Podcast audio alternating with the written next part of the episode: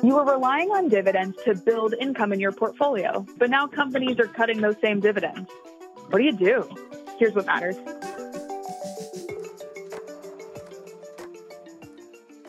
Live from our respective coronavirus social distancing outposts, I'm Lauren Goodwin. And I'm Robert Sarenbeth. And this is Market Matters from New York Life Investments. In this podcast, we, the strategists at New York Life Investments, will share insights from the multi asset solutions team. What we think matters as we manage investment solutions. That includes Mainstay's Income Builder Fund as well as individual solutions for our partners. By sharing perspectives and engaging with you, our listeners, we can all become better investors.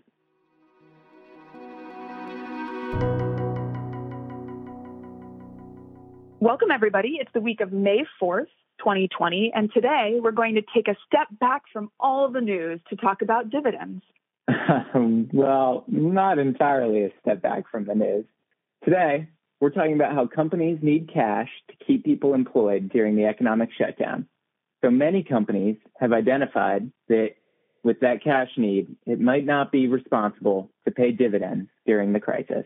Okay, that's true. It's the news cycle is all about dividends right now, and so it's not entirely a step back from the news. But I guess we should start at the beginning. I'll I'll frame out the story. So when equity when, when investors are thinking about equity, they usually don't think about income, but there are actually three ways that equities can add value to a portfolio.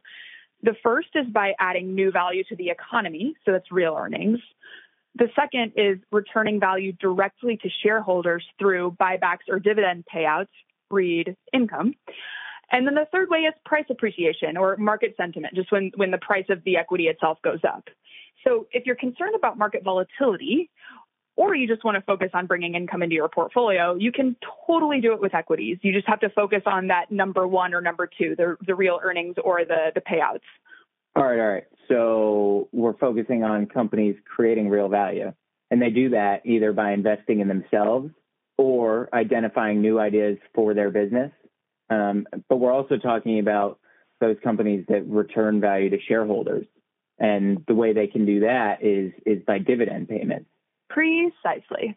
All right. That's a cool point because I think most US investors don't think about equity as an income provider, at least not anymore. With all the talk about these mega cap profit growers who don't pay a dividend, people have kind of forgotten about the importance of dividends in providing stable returns to their portfolio. In a COVID world, however, it appears that both real earning and dividend aspects of that value proposition may be at risk. Yeah, that's true. So consensus is growing, and you mentioned this a little bit at the beginning of the podcast that companies receiving economic assistance from governments should focus on paying workers and shoring up their balance sheets, not really on shareholders. That's obviously a hit for shareholders, though, or investors. It's even worse for European and global equities where that political pressure is stronger. Earnings per share growth has been yuck and valuations have moved lower. So without those dividends adding value to your portfolio, investors would have made very little, if any, money. So to see these dividends under extreme pressure is more than just a concern. That could take years to rebound and, and might change the way we think about investing. Yes, sports and events aren't the only thing canceled in 2020. To put some facts behind what you just said, more companies have suspended or canceled their dividends so far this year than in the previous 10 years combined. In fact, it's the highest number of companies suspending dividends since 2001. Yikes, hashtag cancel. but it's so it's totally true. I think it's important to keep in perspective though that about 10% of dividends being cut, that's what analysts are expecting. So that's a lot of money. It's about 50 billion US dollars in dividends. But if you consider it against the scale of the shutdown, that which is trillions of dollars, it's it's not as bad on a relative basis. Got it.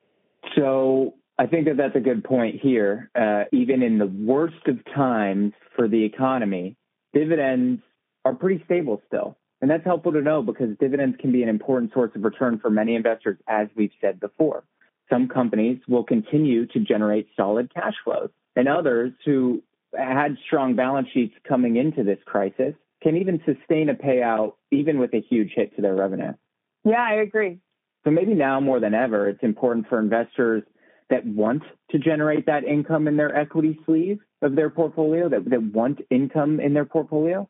Identify companies that have sustainable cash flows and remain focused on maintaining their dividends into the future.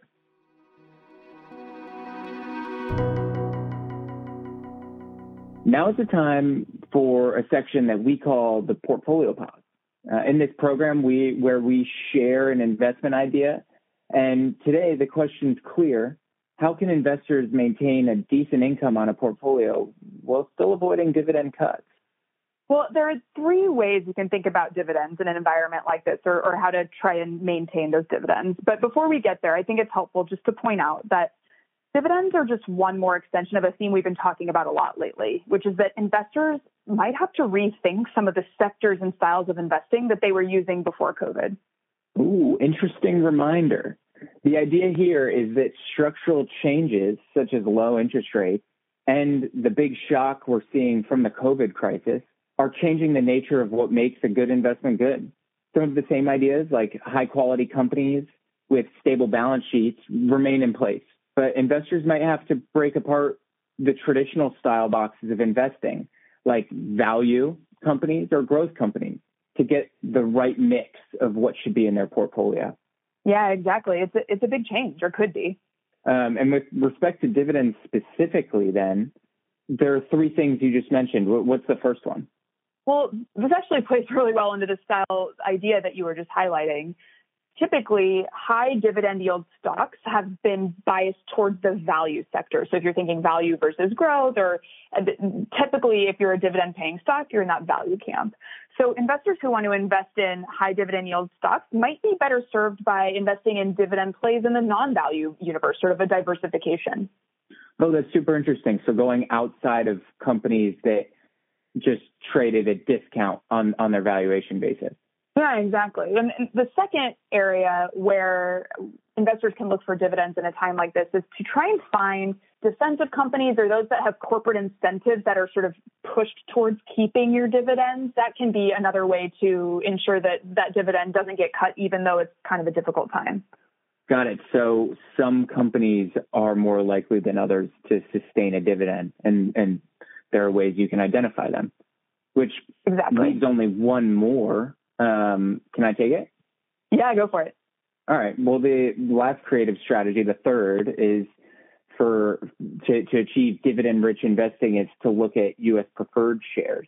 Yeah, so the challenge with this one, and that's exactly right, looking at preferred shares, but the tough thing about it is that in the US, preferred shares tend to lean heavily in the financial sector. Now, banks are well capitalized and thankfully have not been a systematic risk for the economy in this crisis. But given the fact that we're looking at probably slower growth for a while and definitely ultra low interest rates, we're not as confident that the financial sector will thrive moving forward. Doesn't mean we're expecting big trouble, but it's not a thriving sector for focus for investors. Interesting. So maybe preferred shares then aren't exactly the route, right route to go. Exactly. Okay, so we just covered a lot. So let's sum it up if we're looking for ways to generate income in a portfolio, which might be a helpful tool to investors who are navigating a market crisis and potentially expensive valuation, um, there are certain things that investors can look for. Given political pressures, companies might cut dividends for the next few quarters. So instead, investors should focus on a broader set of dividend payers. For example, outside of just the value stock universe and actually look to identify companies with strong reasons not to cut their dividends. Well, you just did our entire podcast in 20 seconds. That was awesome. Uh, I'll just add that for many investors, this is a really good time to work with active managers who can help you to achieve these things. No investment strategy is guaranteed. And so, particularly in an environment like this, where some of the big picture takeaways for investors are shifting, picking winners and losers is going to be really important and, and kind of hard. And so if you know everybody is searching for yield, everybody's looking for income, then finding companies that can pay dividends may be a really useful feature for any portfolio, but it's it's okay to use help to, to track them down.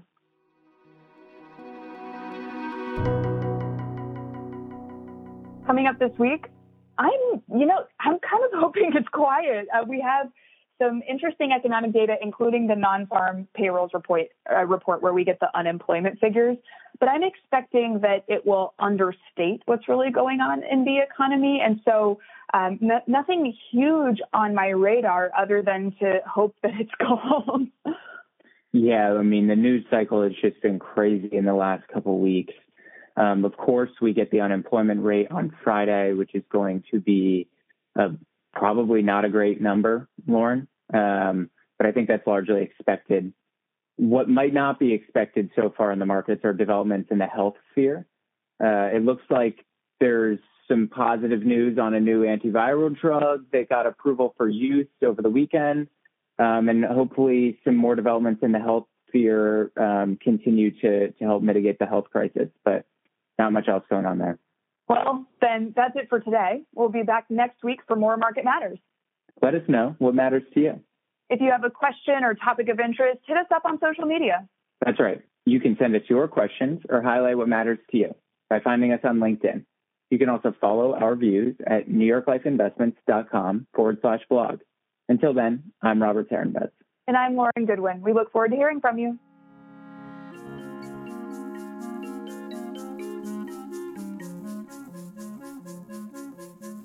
Our podcast is produced by Milo Benamans, and our music was composed by the fabulous Zach Young.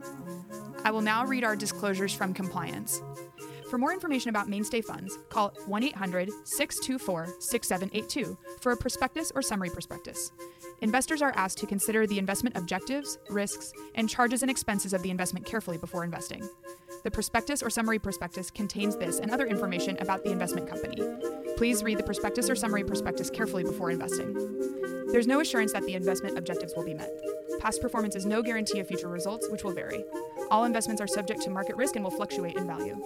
This material represents an assessment of the market environment as of a specific date.